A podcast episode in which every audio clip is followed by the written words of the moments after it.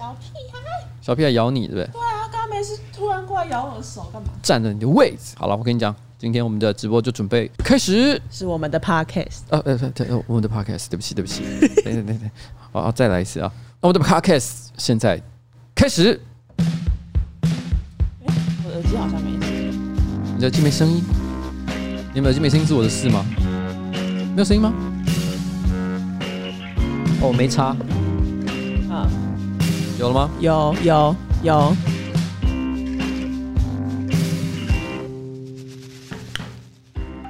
好，各位观众大家好，我是上班不要看的瓜吉 A.K.A 台北市议员邱威杰。今天是我们的新资料夹 Number Sixteen，我们的第十六集。在我旁边是我可爱的小助理彩玲。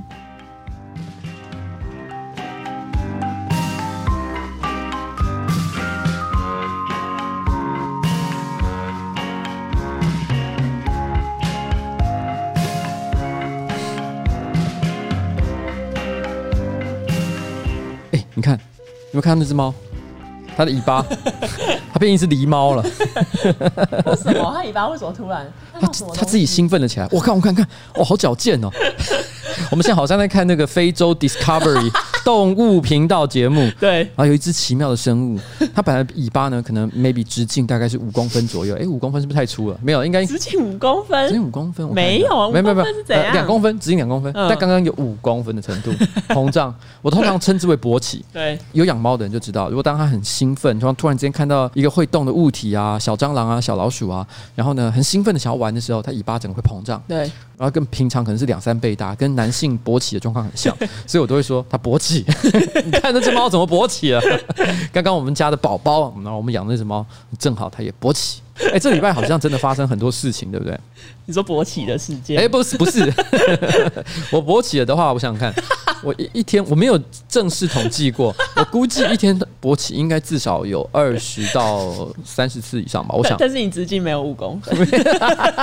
等一下，我要我要确认一下，我连长度有没有五公分都不敢讲。哎，这让我想到，我们是之前有分享过这东西吗？什么？就是有一个交友网站啊，你说那个鸡鸡小的才。可以，对对对，是我是在新资料讲吗？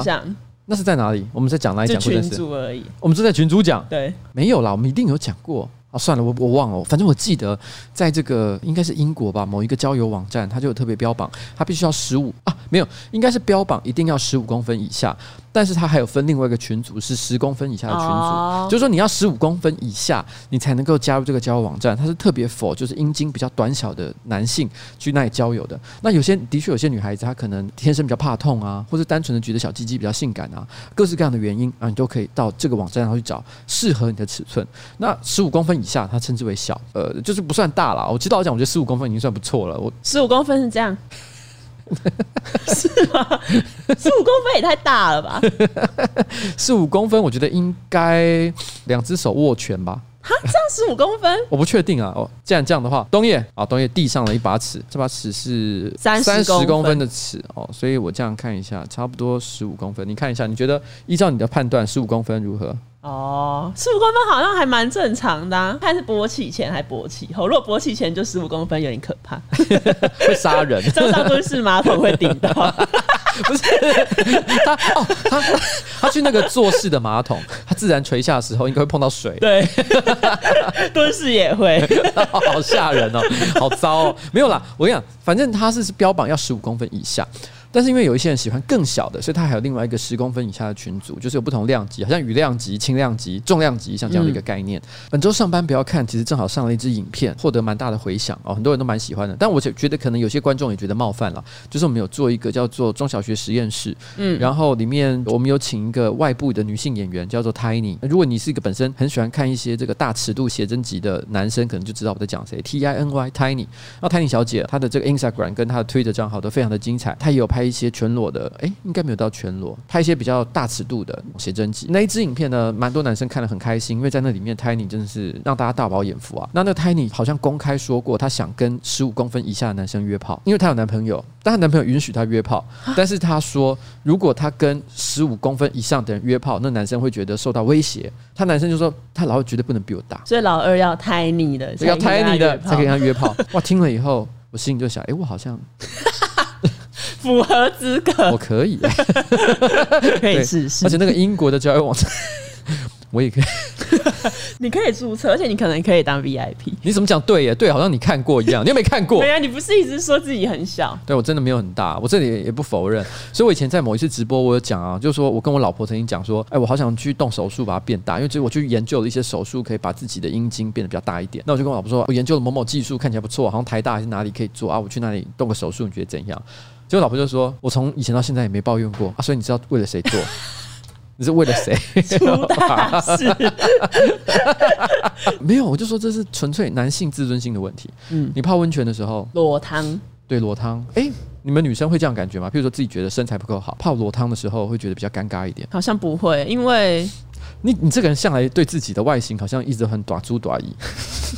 你没有很在乎过，因为正常来说，就是每个人的身体都会有一些自己觉得不满意的地方啊。那你最不满意自己哪里？如果今天不要讲整形好了，有一天上帝突然出现在你的面前，他跟你说，我就就是这样拨一下手指，嗯、你就身体有一个地方会立刻改变。你要改，啊、你要改哪里？应该是肚子。嗯，那你还是觉得自己胖啊？就是我没有觉得自己到很胖，但是因为我骨盆前倾，所以我的肚子它会凸出来。不管我再怎么瘦，它还是会凸凸的。哎、欸，这是不是一种借口？就好像有些人会说自己胖是因为骨架大。啊！我这小腹就消不掉，因为我骨盆前倾，fuck 都是胡说八道的吧？等我真的瘦下来再来看是不是？可是我觉得你也没有很在乎啊，你每天都嘛想吃什么就吃什么。对，手摇杯。对啊，手摇杯真的喝不完呢、欸。每天我看你来上班都会带一杯，然后我下午说我想要再订的时候，你都会说好，我也要跟。因为下午你要订的时候是因为免费的，就是不拿白不拿。问题是免费的东西也是会让你的身体造成很大的伤害啊。对，好了，可是我们怎么扯那么多微博？我本来其实讲说最近发生了很多事，我其实在讲金马奖啊，各式各样奖啊，最近都刚颁嘛。我看很多人都什么，光看到开场就哭了，然后谁谁谁得奖哦又哭了，每个人都哭哭哭哭哭。我身边的同龄人至少大概八成以上的人都有流一次以上的眼泪。我先讲，我个人也是觉得这次的金马奖真的办得非常好，嗯，很多得奖的电影我觉得也都非常的棒。可是我还是有一种。那些说哭的人真的哭了吗？可能看到徐若瑄颁奖就哭了，吓到吓哭。怎么讲那么久？哎、欸，可是我真的很爱徐若瑄呢。徐若瑄很棒，我大港也要去看她。哦，对，我们都买了大港的票，所以无论如何都是要去看她。对。但你觉得这一次得奖的名单，你觉得如何？你有什么特别的感想吗？有谁特别你觉得好赞哦？他得奖很开心，或者是谁没得奖你觉得很遗憾？其实陈淑芳得奖，我觉得很不错。可是今年整体来讲都不错，可是没有一部是特别突出的感觉。你这什么鬼话？没有，就是大家都 excellent。没有，就是比如说以前有一些很红的国片，看完你可能就会觉得哦，干这么烂是在挺什么？可是今年就是看完都会觉得哦，不错，不错，不错。可是就没有什么惊喜的感觉。好吧，因为我觉得你讲的话就是比较比较中庸一点啊，就大家都很棒，谁得都可以。但我自己是觉得最后最佳电影奖颁给《消失的情人节》，嗯，稍稍我先讲，可惜，有点可惜。对，因为这部片虽然也很赞，嗯，但是我觉得今年很多其他的竞争对手，嗯，在我的心里面是更好的。嗯，不过我觉得我要给大家一个正确的观念了。我觉得今天所有入围的，不管是奥斯卡也好，还是金马奖也好，通常能入围，都表示他表现很杰出。谁得奖只是主观上，今年这一届的评审特别看重哪一部分的表现，所以我决定把这个奖颁给他。他绝对有得奖的资格，只是刚好跟你的想法不太相同而已。但是在我的角度啦，我是真的觉得这个消失的情人节稍微少了那么一点深受震撼、震动。哦，他给了我一个完全不同的视野，或者给我一种独特的共鸣。他有点。哦，太取悦观众，让我有一种看完的时候啊，好像我觉得他就是小情小爱了。但这就是跟我说的一样啊，就是看完你不会有一种很惊喜、很被震撼到的感觉啊。欸我虽然来讲，其实如果今天让我来评的话，因为我有些片我还没看，嗯、所以我不敢讲。但是譬如说我有看的，像《同学麦纳斯》或者是《孤味》，我觉得他们两个得奖，我都会觉得在我心里面我会觉得更哦，真的、啊、更合格一点。哦，我觉得其实在我心里面，我可能会给《同学麦纳斯》多一点分数。嗯，但是《孤味》得的话，我也会觉得说 OK OK OK。但是《孤味》没有入围，对他没有入围。但我觉得他可能也不是到，可能就不适合。就是每年的评审都会换嘛。最佳电影有谁？那手卷烟。所以因为我还没看，我不敢说。日子。也没还没看，我昨天其实正好还看了另外一部电影，它应该没有入围金马奖吧？金迷走广州最佳女配角哦，最佳女配角，她有两个女性角色，所以我觉得两个看起来都是可以当主角，可以当配角哦，是吗？我没有没有看，我不知道。我猜是跳钢管舞的那个女生哦，她不错。我觉得迷走广州在我的心里面，我感觉是这样，她其实是在讲两个小女生，台湾的女生，她们想要到广州去，一个要找爸爸。一个要找她的疑似是男朋友的对象。我觉得她的剧情有一点点太好预测了，因为其实如果你是个看过很多各式各样的电影，尤其是那种姐姐妹妹站起来型的电影的话，你会觉得她的剧情非常的好预测。然后呢，大体上结构也没有什么突出的地方，可是她的角色真的很可爱，很有魅力。按照刚刚的逻辑来讲，女主角就是。另外一个做比较中性打扮的女生，她其实是一个女孩子，但她想要跳家将。我不太确定这个目前到底，哎，这个倒是值得去搜寻一下。现在有女生可以跳家将吗？女家将女性哦，我就有看到一篇报道，他说在性别平权下，许多民俗里的女性禁区呢，再也不是牢不可破，悄悄的掀起了一股民俗宁静的革命。女八家将、女性跳钟馗这些事情就越来越多，所以我觉得看起来就是说，她其实有点在描述这个文化现象，就是有一个女孩子，她其实很想。我在认真讲话，我鼻子忍不住无法控制，这是有新招吗？这是有脑干控制。我们我们做到第十六集，前面都是咳嗽，第一次出现打喷嚏，我忍不鼻子很痒，宝宝刚在这里。好，不不管啊，我们现在回头再讲，就是反正那个女主角她想要跳家将，可是当然身边的人都会给她各种压力，可能就有一个比较传统派直接骂说女孩子不要那里当跳囧啦，嚯，冲山小这样。所以其实的确，他有一些成长跟自我认同的一些议题，但是他里面在塑造这两个女孩子的时候，我觉得。真的很可爱，尤其是对那两个女生讲话的口音，你会觉得就像是你身边的某些朋友，你就会觉得你有你身边有这样的朋友的那种感觉，所以我觉得也挺不错的啦。好了，反正我只能说一件事，我觉得今年的金马奖是真的蛮精彩的。我们本来都很担心，因为以前金马奖一直有一个角色就是华文圈最重要的电影奖项，但是今年因为受到中国打压的关系，我们都很担心会不会说我们的颁奖典礼里面的这个得奖电影呢不如过去精彩。但是结果大家看一看，哎，也不会。今年大家我们本土的一些不管是明星也好，还是说是这个电影作品。也好，大家表现都非常的出色，所以我觉得尽管哦人家不来，但是我们还是自己干的很优秀。嗯，干你那什么？嗯，没有，我是觉得还可以进步，因为其实以前中国还有参加金马奖的时候。其实我以前都是比较喜欢中国参展的电影，但是因为中国没有参展之后，其实就有少了一些动力。其实我可以理解，因为那些所谓的中国参展电影，很多也刚好都是在中国没办法顺利上映的作品。对对对对对对。其实他们本身真的非常的杰出了。像去年是什么？去年去年没有，去年没有参展。前年什么《地球最后的夜晚》啊？哦。你是 你是不是没看？我没看。要不要现在开榜单？你你有看吗？好了，你给我一些推荐好了，也给一些观众推荐，让我们看看不同的文化视野啊！我推荐有准吗？二零一八年那时候有大象席地而坐啊！对对对对对，嗯嗯，这部作品我知道啊，这部作品就不错，这部作品就不错，嗯。然后那年就是我有看《我不是药神》，其实也不错，还有《地球最后的夜晚》，我也蛮喜欢的啊。可惜啦，好了，我觉得在文化上来讲，就是让各种不同的声音、不同的作品都有机会，不管香港也好、中国也好、马来西亚也好，哎，今年还是有马来西亚作品嘛？对，芭比，你是猪，你是猪。我们本来有时候我们就邀请那个黄明志来上我们的节目，嗯、然后背后就直接写大大的芭比，他看到可能会生气，你会被马来西亚封杀。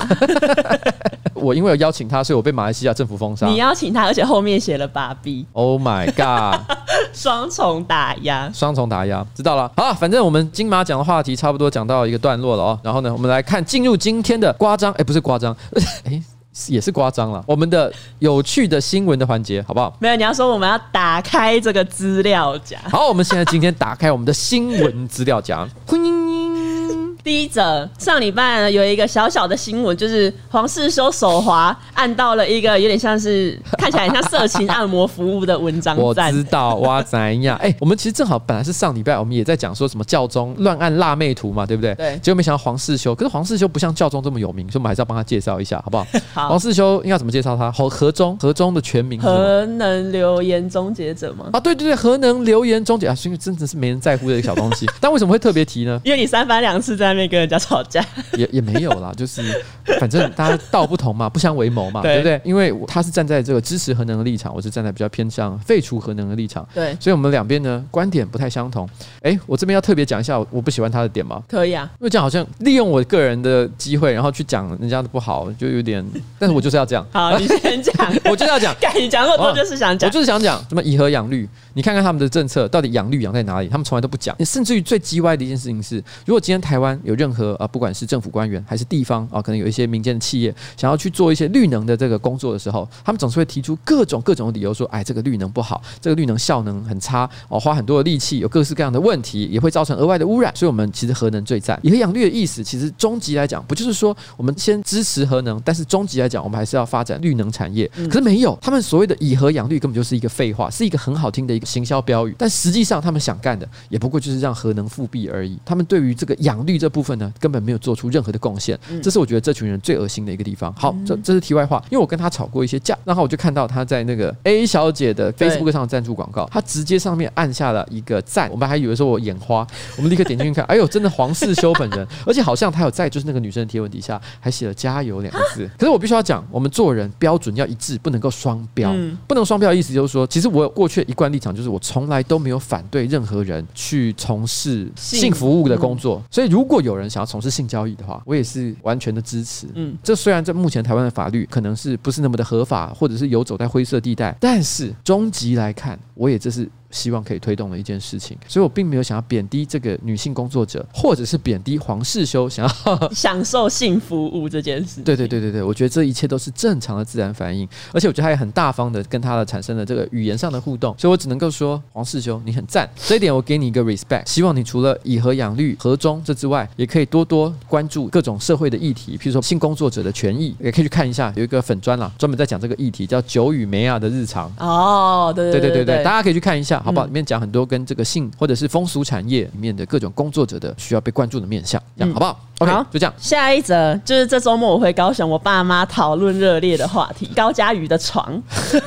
哎、欸，我跟你讲，这个大家应该都知道，对不对？就是高嘉瑜，因为之前他在推房屋税、囤房税、居住正义相关的一些法案的时候，那其实正好就有媒体揭露，就是说，哎、欸，其实他一直说自己是无壳瓜牛哦，说他自己没房，但其实他有房啊，他买了房，所以很多人开始拿这一点打他说，你是不是在攻北采威哈？是不是在说谎？那个时候呢，哦，我觉得很厉害。这我有听一个民进党的朋友就讲说，高嘉瑜不愧是风向高手，本来一切都是逆风了，大家都不相信他的时候，他突然破了一张自己房间非常凌乱的照片，然后一瞬之间。因为他那个照片出来的那一天晚上，我正好和一个跟政治权无关的朋友在聚餐吃饭。我那个朋友他平常也不太讨论政治的，但他一整个晚上，他跟我吃饭的两个小时之内，有三十分钟都在讨论高佳宇的事情。你说讨论他的床吗？对，你知道吗？民间突然间为这件事情为之疯狂，这不能怪任何人，因为我觉得在这个社会上，大家就是对于可能八卦啊，对于一些比较娱乐性高的新闻啊，会保持比较多的兴趣。嗯，所以那个时候，我那个民进党的朋友就讲。高嘉瑜，他真的是一个风向高手。明明现在舆论的风向其实对他不利，可他只是因为 po 了一张他房间很乱的照片，突然之间你知道，大家就哎，欸嗯、没事了。你知道，大家只注意到这件事情，而且因为那张照片最可怕的是什么？枕头。对，那枕头真的是太吓人了。那枕头好恶啊！他枕头已经是褐色的了，上面充满各式各样的污渍。我觉得女生的房间乱也就算了，你知道吗？以和养绿了。对。黄世修在下面暗赞，哎、欸，我们再去找一下，搞不好他有哎、欸，他在他喜欢那个可爱的女孩子，搞不好他觉得高嘉瑜也不错，而且黄世修自己也是美男子，对 对对对，他在下面应该要留言以和养绿，和色的和，我支持高嘉瑜委员以和养绿，对，显显露他幽默的一面，我真的不行，我真的不行，好难过。所以，我那时候看到，我也是觉得有一种哇，真的，我一度都还在想说，那要不要去拍一下我个人的房间好了？因为你自己是一个很爱干净的人吧？还好，我还好，我不敢讲自己多爱干净，但我还有一个基本观念啦，就是衣服要折好，然后放到衣柜里面去。哦，像这件事情我还会做到。嗯嗯。然后枕头呢，每隔一段时间就换新的。嗯。通常我大概一年就换一个新枕头吧。嗯。因为我觉得枕头就是很贴身的东西，被单啊、床啊、棉被啊，我觉得都是可以用个好几年，固定要去洗、要去换就好了。只有枕头，你每天脸都要靠在那上面，而且。夏天的时候常常会流汗啊什么的，那我觉得如果说你没有时不时把它换新的的话，我是真的觉得蛮恶的。然后很久以前上班不要看，其实拍过一支影片，就是我们去小欧家，那时候小欧还没有成我们公司的成员，嗯，然后那时候我躺在小欧的枕头上，因为那天我起一大早，就早上六七点就去拍片，然后去他的房间，他个人的小套房，然后因为太累了，他就说你要不要在床上休息一下？好可怕哦，去男生的房间，然后他居然跟你说你要不要到我床上休息？然后他还说你要不要趴着睡？所以我那时候就说好，然后我就整个人靠到他的枕头上，一瞬间那闻到那枕头味道，整个弹起来，是那种头皮味吗？对对，很臭，很臭。我就说 My God，你这是多久没有换？我说你这样子怎么交得到女朋友？那时候他还没有女朋友。嗯，那个画面应该后来是没有剪进去，因为其实并不重要。而且其实我觉得他对这件事情有点小在意。啊，我知道，就是一些说你被人家讲很不干净，感觉是一个更不好意思的。对对对，所以后来他总是会不停的跟我强调说，我现在都换新的，我枕头现在已经不是臭的。但我很久没去他房间了，我也不知道。而且他现在交女朋友，嗯、我相信他就算没有做，他女朋友也会要求啦。哎、欸，回想起来。他的房间其实还算整齐耶，没有堆满东西，但也可能是因为他东西本来就不多啦，家徒四壁吧。可能是因为住顶家，可能也 对，他是顶家。你怎么知道他顶家？我们之前不是有去拍一个？你那时候在日本，我们有去拍那个、啊、一日约会还是什么的？哦，对，是约会吗？害我吓一跳，我还以为说我突然之间问到了一个，你说我我突然自爆，就是哦，我有去小欧家。对，我们当时其实那个企划是有一点像是要把你们两个送作堆了，嗯，虽然是有点开玩笑，可是你觉得他的房间有办法让？他加到分吗？赢取你的芳心？不行哎、欸，爬太多楼了。原来是因为这个样子。我没有爬过这么多层楼的住家。就如果他跟你用听得上约炮，然后呢，你哎、欸，他是几楼？六楼还是什么的？就顶家应该是六楼。六楼顶楼加盖，然后你走到三楼的时候，你就会说算了，我要回家。啊、走到三楼已经是极限。台北都是这种要爬楼梯的房子，也没有啊。我以前是住民国六十年就盖好的电梯大楼，哎，民国六十年哦，那个电梯可以正常运作，可以不用担心。只是我觉得我们以前住的那栋大楼哈，在民生社区啦，然后很老的那栋大楼，我每次都觉得很像是那种香港鬼片会出现的哦，那种老公寓。就是整个走廊都很狭长，嗯、然后都会放着那种青蓝色的日光灯。然后有一次我回家的时候，因为它正好日光灯坏掉，这边一闪一闪，就啪啪，还发生滋滋的声音。我心里想说，干嘛恐怖片？对，等下就会有杀人犯埋伏在你的房间。对啦，反正就是。哎、欸，我们怎么这讲成这么长啊？我只能说，哈，高嘉瑜人中之龙啦。但是我说真的，因为高嘉瑜啊，我们也是算私下也会有一些互动啦。就我不会说我跟他是什么很要好的朋友，因为真的我们也没一起约出去吃过饭，怎么能算是朋友呢？嗯，我也没去过他的房间，你没躺过他的枕头，没有躺过他的枕头，所以不能算朋友。自称朋友有点太装熟了。但是问题是因为私下，我觉得很多政治议题我们偶尔也是会互动的，所以我也很希望他可以好好的解决他目前的问题啦。好，这样 OK，好，就这样。那这礼拜还有另外一个，也是你的好朋友，哎、欸。王浩宇罢免案通过，我哪有跟他好朋友？干、欸、你老师，你王浩宇，然后再加世修，我再加黄世修，干嘛？好了，在柯文哲也再聊一聊了啦，全部加进来，好不好？这礼拜事情很多，对，这礼拜事情很多。啊、高雄那什么邱于轩议邱于轩邱于轩议员啊什么的，把所有的这些英雄好汉、妖魔鬼怪全部加进来，怎么样？等一下还有一个妖魔鬼怪。好、啊，反正你说怎样啦？王浩宇罢免案通过，他罢免案通过这件事情，因为是我们共同好友吗？就是四叉猫，你有他的好友吗？没有。OK，四叉猫因为在他的私人账号上面，其实一直都有更新一下他目前针对呃，不管是黄杰啊，还是王浩宇的罢免案的最新进度。嗯，他其实就是一种看热闹的心态啊，他也没有支持或反对或什么之类的，他很喜欢反串，他就很喜欢故意跑去人家的场合，然后去去韩粉的场合，去韩粉的场合在那边摇旗呐喊，说我他妈铁韩粉。但是有些人会误以为他真的是，嗯，但是也有一些人真的现在都把他列为黑名单，说只要看到那个胖子来偷吃便当的胖子，一直来闹的，对，就是来闹，把他赶出去。然后他就是一直都很关注王浩宇，因为他都有。根据他们现在目前收件的数量，还有种种的一些因素，他会总做一个预估。他说他的案子应该会过关。那其实前期就有讲，那我其实我也觉得也不意外。可是我先讲一件事情，就是虽然我其实在网络上有跟王浩宇吵过架，嗯，我也没有很喜欢这个人，但是对于他的罢免案这件事情呢，我是不置可否。有些人说敌人的敌人就是你的朋友，我不认同这个说法，因为现在谁在搞这些事情是韩粉，韩粉会因为是敌人的敌人就跟我变朋友吗？不会啊，一辈子都做不到这件事情。嗯，我不会去挺这些人能搞的这些事啊，这搞的事我就不想做嘛。所以老实说，今天很多人时不时。都会 Q 说，哎、欸，你要不要去声援一下这个罢免王浩宇的活动？因为他们都觉得我以前跟他就是吵过架。不会啊，我不会想做这件事情啊。嗯，真的还好。人家再怎么讲，他在中立这个地方也拿了很多票，当了议员，他也承担了很多选民的期望。所以呢，就好好的把这几年他该做的事情好好做好。那如果下一届大家发现所托非人不选他了，那就是另外一回事。因为我以前要骂他的事情，我已经骂完了，那个事情也过去了，所以我就不会再跟着一直去讲这件事情。他是多了不起的一个人，我把他抱成几细狼来玩球哦，孤位孤位 孤位，要放下那个，对，你要放下。因为我还记得，在我那时候在网络上跟他吵最凶的时候。事情就不重要，骂什么也不重要。反正那时候在互骂的时候，感觉上很多人都以为我们两个不共戴天啊之类那种感觉。然后那时候联谊，我们办公室的某一个助理，他说：“你看起来一副就是不和解的样子。”说：“对啊。”我说：“我我就觉得他就很烂啊，怎样怎样怎样。”我就骂他。然后那时候他加入民进党嘛，联谊就说：“如果现在你突然接到一通电话，是蔡英文打给你，一接就呱吉吗？我是蔡英文总统。”我觉得你挺不错的哦，最近在政治方面非常的努力，但这个有机会可不可以一起约吃个饭？然后于是呢，哦，他就跑到一个酒楼，一走进去，蔡英文就坐在这个主人的位置，对对对，最里面，最里面。我说来，瓜吉坐下。然后接下来另外一个人从布帘里面走出来，然后是王浩宇，然后我吓到，他说：“哎，我今天是想约两个人一起好好的喝一杯啊，吃点东西怎么样？我知道大家都是很优秀的年轻人。”也别再吵了，大家应该一起为台湾做事，你觉得怎么样啊？他说：“如果发生这种事情的话，你还要闹吗？”我说：“干嘛？蔡英文大哥都出来讲话了，我还能怎样？这样不能闹哎，不能啊！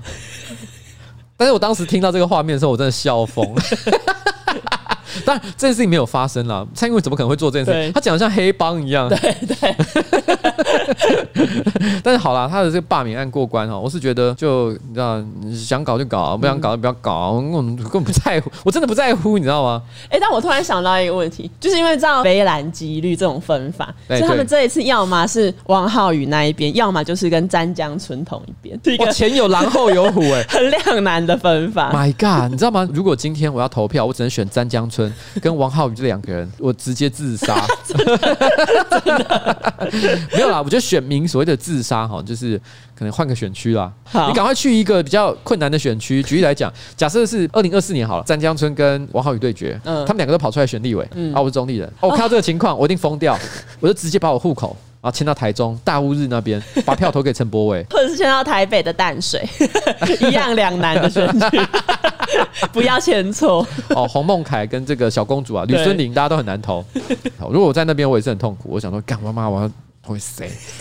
不过说真的，如如果今天是洪孟凯和吕孙林的话，我觉得还好，我会投给吕孙綾。其实，因为我们办公室有一个人叫做优先嘛，嗯，优先他就住淡水，他那时候是投给吕孙林，嗯，所以我们为了这件事情亏他亏了很久，说他是吕孙林之夫，嗯，因为我们都觉得吕孙林这么瞎，啊，你居然能够把票投给他，那你是怎样？你是跟他，你是他老公，对，你一定爱他，你当他老公好了。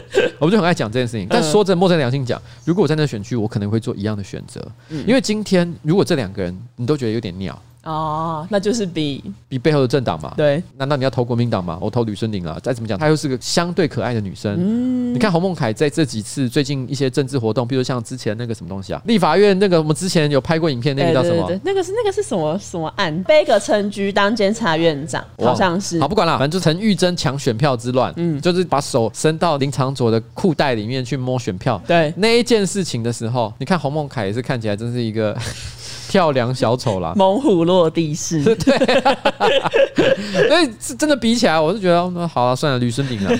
但是说真的，如果是詹江春跟王浩宇，一枪打死，真的好难哦。你赶快去一个比较危险的选区啦，好不好？那陈柏威下一次选也不会很容易啦。我说真的，你看那个严家会放过他吗？不会放过他。我说不会放过他，不是说会给他开枪啊，大家不要误会。我说的是他一定也会再跟他出来竞争啊。而人家地方势力这么庞大，你下次搞不好一不小心阴沟里翻船又没有上，对不对？所以他还是要多加油啊。我觉得如果是这种情况的话，我他妈就搬到哪里去，我直接去挺他了。对，就这样。嗯，好，下一则我觉得可能卢秀燕要出来负责。其实不是他搞了什么，是台中最近有一个国小被一个变态的男生闯进去，然后那个老师呢，他全裸。还在黑板上面写什么？体育老师屌大，粗黑番薯屌，十八公分的。他写在他写在黑板上，然后在那拍照。写在黑板上，然后就是全裸在那个黑板前面拍照。而且在国小，然后，然后最近就是有一个议员在议会质询这件事情，然后后来就是有发现这一个人他在那一个国小代课了三年，而且是兼任导师，但是现在不是了，在全裸案发生之前还是。My God！校方这礼拜会把他停聘停薪。所以就代表那时候他还是唉，作为一个市议员，虽然不是台中的哦，嗯、我们遇到像这样的事情，我们当然会特别关切。不过通常来说啦，我是不会把这类型的议题当成是咨询的题目，嗯，因为这种东西，除非我有发现它有什么系统性的问题，因为法律你不管怎么设计，一定都不会百分之百。让人所有人都安全。如果有一个人就是想要拿一把刀，走在路上看到人就要砍，你怎么可能想到一个方法可以阻止他出现？你想要透过一个系统性的规范，然后去让这种事情减少发生的话，我觉得是比较难。但我不是说这样做的人是错的，因为只是通常台北市可能有六几个议员，我想台中应该有几十个。只要这种新闻出来哈，争先恐后啊，大概可能有三分之一、四分之一的都问同一题啊。我觉得在那种时候大家凑热闹就没意思，我超不喜欢这样。而且你没办法问的很深啊，基本上其实这种有时候就是骂人嘛，说你看你哦弄到民不聊生，对对对对啊，所以我个人比较不喜欢这样了。最近收集新闻，我发现一个事件，就是前几天台中市议员一样是议员，他在咨询的时候，他就说网络上有列出台中十几处裸拍圣地，就是就是有有一些公园可能照明设备不足嘛，然后就会有人想要在那边裸拍，然后他就要求市府改善那一边的照明，因为以免发生一些遗憾的事情。所以台中人真的很爱随便裸体 出现在一些，你这不能乱讲好不好？你这不能乱讲。其实其实我们不能随便的把特殊的一个地理环境，然后跟个人行为挂钩。对对对，这真的不好。而且你知道裸拍这件事情，我想台北、高雄一样也都有很多。我们之前在讲高雄麦当劳事情的时候呢，虽然绝大多数的我觉得啦，大家都能够理解，其实这是一个开玩笑的讲法。可是因为你自己也是高雄人嘛，但是你也看到其实有观众留言表达了内心的感伤，他说你知道。我们在凤山这个地方 怎么样？怎么样？怎么样的？我内心也是觉得有点小遗憾，就是如果有让人像这样的感受的话，我们其实没有任何这样的意思啊。但是高雄那么爱吃麦当劳还是哦，没有啦，没有啦，没有啦。我知道啦，我知道问题出在哪里啦。因为我们公司这么多高雄人，其实他们早就解释过。我们上次直播其实有讲啊，对，有讲过为什么嘛，对不对？哦，我懂的啦。好啦，台中哦，就不要那边，不要那么爱拍照。让他拍拍照啊，真的是手机容量买大一点，iPhone 十二要换到最大，对啊，二五六 G 啊，买六十四 G 啊，那 Hebo 规定都不高啊，别塞啊。好啦，OK，好，下一个是这礼拜台北市的机车代转大富翁，哇，又是严肃的问题啊。那天代转大富翁呢，其实我没有去，其实现场有对这个议题有兴趣的人啊，他们有邀请我到现场哦，但因为那一天其实我已经。有约了，所以我有其他的事情，所以不好意思，我没办法过去。我觉得很多观众可能不一定知道他的来龙去脉。他就是台北市政府之前哈，大概一两个月前吧，我有点忘了确实的时间，他取消了塔城街跟郑州路口的直接左转。但是呢，他取消了之后，那很多人就觉得说这是机车路权的倒退。关于机车可不可以直接左转，还是要强制带转，一直以来都是算是机车族群非常重视的一个议题。嗯，那我跟台北市一些比较年轻的议员呢，都有在推动相关的一些这个改善。我们都希望台很多的路口，如果只要符合特定的条件，都可以陆陆续续的开放直接左转，试办一年，然后如果情况好的话，就把它变成永久性的一个规则。嗯，但是因为郑州塔城街取消之后，那因为很多人就觉得不满啊，说哎，明明好好的，为什么突然间要要取消？取消了大概一两个月后，其实可能不止一两个月，我忘了是多少时间。那那个台北市政府交通局有特别来跟我报告，我觉得纯就报告的内容，他论述是非常清楚的。嗯，他在这段时间里面，他的交通改善了将近百分之五十，然后所有的数字面上。就是你直接看这个报告内容的话，你没有办法去挑剔他的研究方法也好，还是是说他的最后的结论哦。所以当他们决定要取消他的左转的时候，嗯，我有一点难以去跟他说，哎，你不可以做这件事情。除非我提出的资料很完整，对，除非我今天铁了心，就是不行啊，我就是要这样做。也许日后我可以有更好的一些理论基础去反对这件事情，但是当下纯论郑州路跟塔城街的状况来讲，还有那一份交通的报告，我没有办法去反驳这件事情。嗯，但是后来他们为了抗议这件事情，他们办了一次代转大富翁，但其实这不是他们第一次办，他们之前就办过一次。但大富翁的意思就是要号召支持这项议题的民众，就要大家一起去集体在那边不断的代转、再代转、再代转，利用重复代转的方式呢，去造成交通上的。障碍，嗯，也进而让可能一般的用路人，然后包含跟媒体啊、台北市民啊，都感受到待转所带来的痛苦，嗯，那我认为啊，人民有表达自己政治理念的自由，虽然有时候可能会造成其他人的一些不方便，可是我认为这是没有办法，这是民主社会必要之恶，大家都必须承担这个后果。就好像很多产业，它可能如果突然之间发生了劳动权益的问题，嗯，于是要办公运，然后呢要罢工，要干嘛的，也会造成很多人的不便。可是我们这也没办法，因为民主社会就是当真的觉得忍无可忍的时候，其实就是会有人会。用这些方式去强调自己的诉求。嗯，那当时有一批民众要做这件事情嘛，可是他们就受到了很多的警察就有对他们进行刁难，可能有开单啊，种种的这些动作。那必须要说的事情是，这些做代转大富翁的这个民众呢，其实他们有事前申请路权。所谓的路权，通常就是申请某一个特定的路段，我可以拿来集会游行或干嘛的。他可能只有申请其中一小块，然后呢，到底申请的这一小块可以做什么样的事情？譬如说，你可不可以一直不停的连续代转？嗯，当然可能。不会在活动内容里面讲的太清楚啊，主管机关也不见得会需要去同意说你们到底会干嘛、干什么样的事情。虽然这是有点在模糊的地带，可是我觉得应该是没有任何法律有规定，人民不可以重复在某一个地方、特定的地方哦，不断的做代转。那所以我认为，其实，在当下警察局呢开单取缔的行为是有可疑之处，可能有违反人权的问题。那我必须要说，我认同基层远警。啊，为了维护秩序，依照法律开单的行为。可是我现在担心的问题就是，现在这些警察呢，可能并没有真的是百分之一百依法做事。嗯。那这件事情，我认为是我们议员啊应该要处理的，所以这件事情我们办公室也会关注啦。之后我可能会再发一篇文章，去去详细讨论这个状况，大概是这样，好不好？我会讲的太辛苦了。好，那我们来一点轻松的。我觉得大家加油啦，好不好？我会会在我的岗位上好好的做好我应该做的事情。好，最后一则，最后一则了，是吧？这礼拜 Swag 公布了一份二零二零台湾男性自慰习惯调查报告。你为什么会看这个东西？我每天都要看很多新闻。然后他们就是调查各县市的男性平均一周的自慰次数排名。哎呦，第一名是台东县，哇，平均一周是七点二次，就代表每天要有一次，而且还不止一次。哎，七点二，哎，它是一个抽样调查，嗯。他抽样调查就随便抽样，可能我不知道他抽多少，抽一百个，抽一千个。因为他们说什么，在网络上也有发布调查报告，就是他们还蛮肯定自己做的这个调查应该算是准确的。哦，OK，我们就相信这个资料是正确的。你看他弄到七点二次，哎，嗯，这表示其实有很多人其实一天是超过两次。哦，因为七点二已经是一个平均下来的数量。对啊，哦，而且有些人可能比较，比较年纪大一点点，嗯。然后可能一个礼拜三次，三次就觉得蛮多的。但是他这个台东县应该是包含兰屿吧？因为郭鬼鬼不是说兰屿的男生都穿丁字裤跑来跑去。你不要乱讲这种会被杀头的话。郭鬼鬼说的。好了，他们这些地方像台东跟蓝屿，可能观光产业是比较发达嘛。嗯。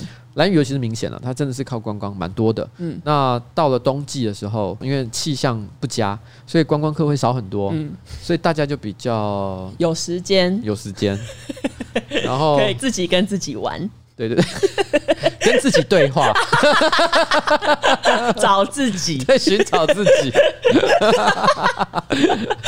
通常在快速的这个抽动之后，会给男生带来三十秒所谓的就是大脑非常清明的时刻，在那一瞬间，你可以领悟宇宙的真理。世界越慢，它越快。对，就这个感觉，就这个感觉。所以我觉得，好像如果从这个角度来讲，应该也是有点道理。那其他地方呢？其他地方也都有这么高的次次数吗？第二名是金门，一周是六点二次。哦，那台北呢？台北没有在前三名，前三名就是台东、金门、宜兰，然后最后一名是南投。哇，南南投一周才二点六七次，哎。南投人是压力有多大？我因为我本来想讲说，你看哦，前面有台东、有宜兰，然后有金门，我都觉得是相对生活步调比较缓慢的一些地方。但没想到，然后我心想说，那就表示说大家生活轻松，所以就有比较多的时间胸当胸胖，避归避拐 啊。但是问题是，我想说，那台北一定很低吧？台北生活压力超高的，结果没有。南投人是怎么了？对，南投为什么发生什么事情？南投人生活在我所不能了解的水深火热吗？是吗？应该要请南投县议员调查一下这件事。对，他们要质询这个问题。他们要质询。呃，市长，你知道我们现在南投的男性都不自慰，一个礼拜自慰不到三次啊！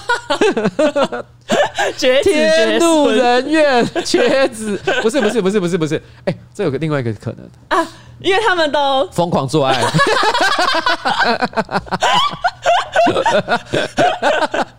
对，哎，他们疯狂做爱就没事了，那难怪不用自慰啊，干嘛要自慰？如果可以做爱，谁想要自慰？其实你这答案也不太正确，因为因为我觉得做爱很麻烦哦，你说还要对方会有一些要求。对这个观念我讲过很多次了。嗯、对男生来讲哦，如果每天都要做爱，其实超烦的。女生是你想做就能做吗？也没有，你要先讲话哄哄她，骗骗她，然后骗上床之后，然后你要努力力求表现。你要是一次三五分钟完事，然后就把它丢在一边的话，人家下一次也不会找你。你要做口碑嘛，嗯、对不对？然后你弄弄三十分钟、六十分钟过去了，终于搞完了，接下来你就可以去抽烟，然后去打电动吗？不行，对，这样就会被泼到第一卡。对，你要好好的跟他聊天，要做好一些事后处理。对，一天搞这样一次就两个小时就不见啊！大家白天要工作，回到家他妈还想要找时间打个电动，结果他妈光打炮就打两个小时，我还有我自己的时间吗？没有了。太惨了，而不行。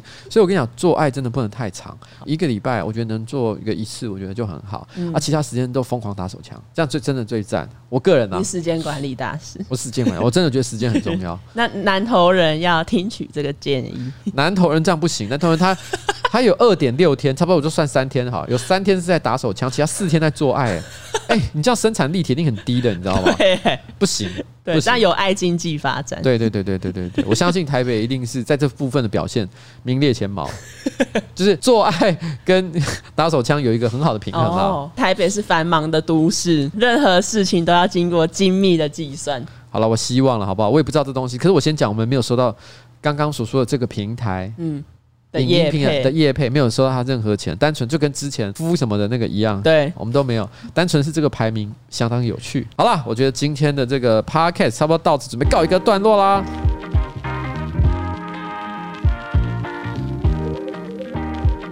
哎、欸，我觉得我们这礼拜不行哎、欸，这礼拜不行吗？不是，我们都没有叫，我们已经两个礼拜没叫东野来讲话，东野你来说几句话好不好？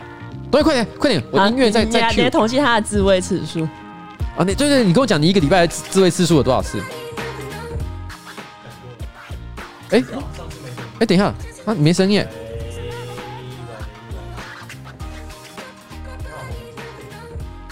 啊，干你根本没接线，干你白痴啊！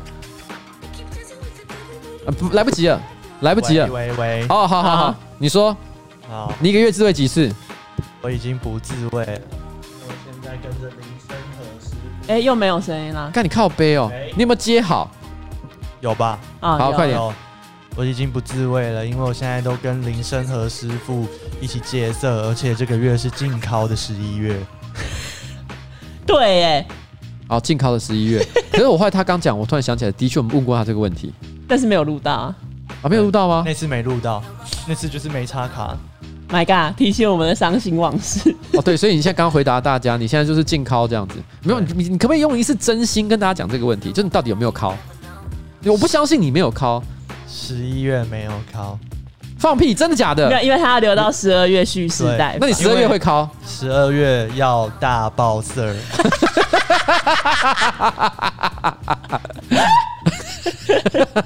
好可怕，听起来很恐怖。